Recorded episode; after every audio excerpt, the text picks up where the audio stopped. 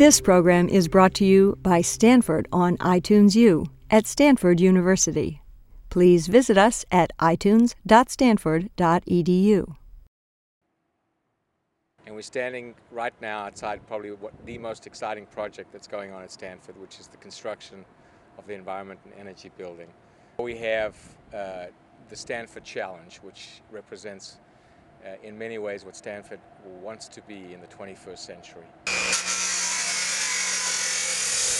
One of the challenges is the initiative on environment and sustainability.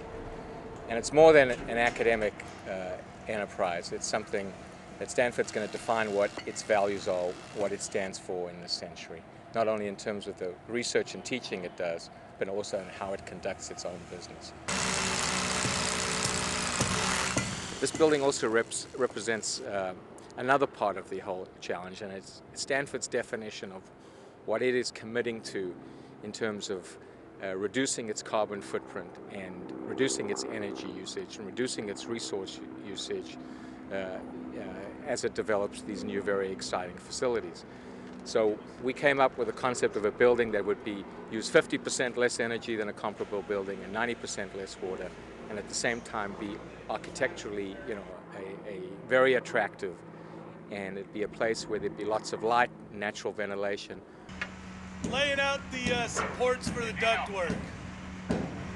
Just about done. The fact that this, uh, the atria uh, connect the floors visually, they connect them from a point of bringing light in, that they connect the spaces, uh, and it's a way for us to arrange people uh, from an intellectual or research and teaching point of view.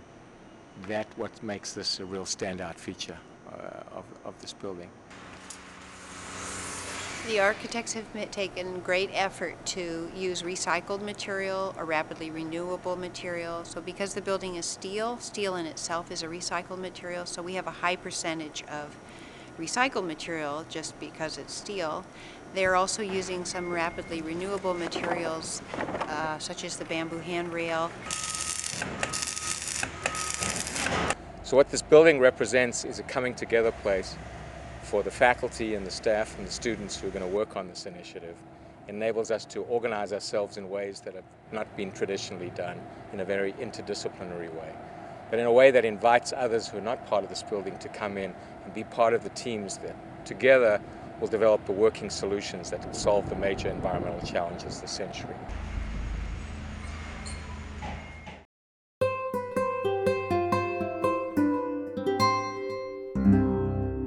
The preceding program was brought to you by Stanford on iTunes U and is copyrighted by the Board of Trustees of the Leland Stanford Junior University. Please visit us at itunes.stanford.edu.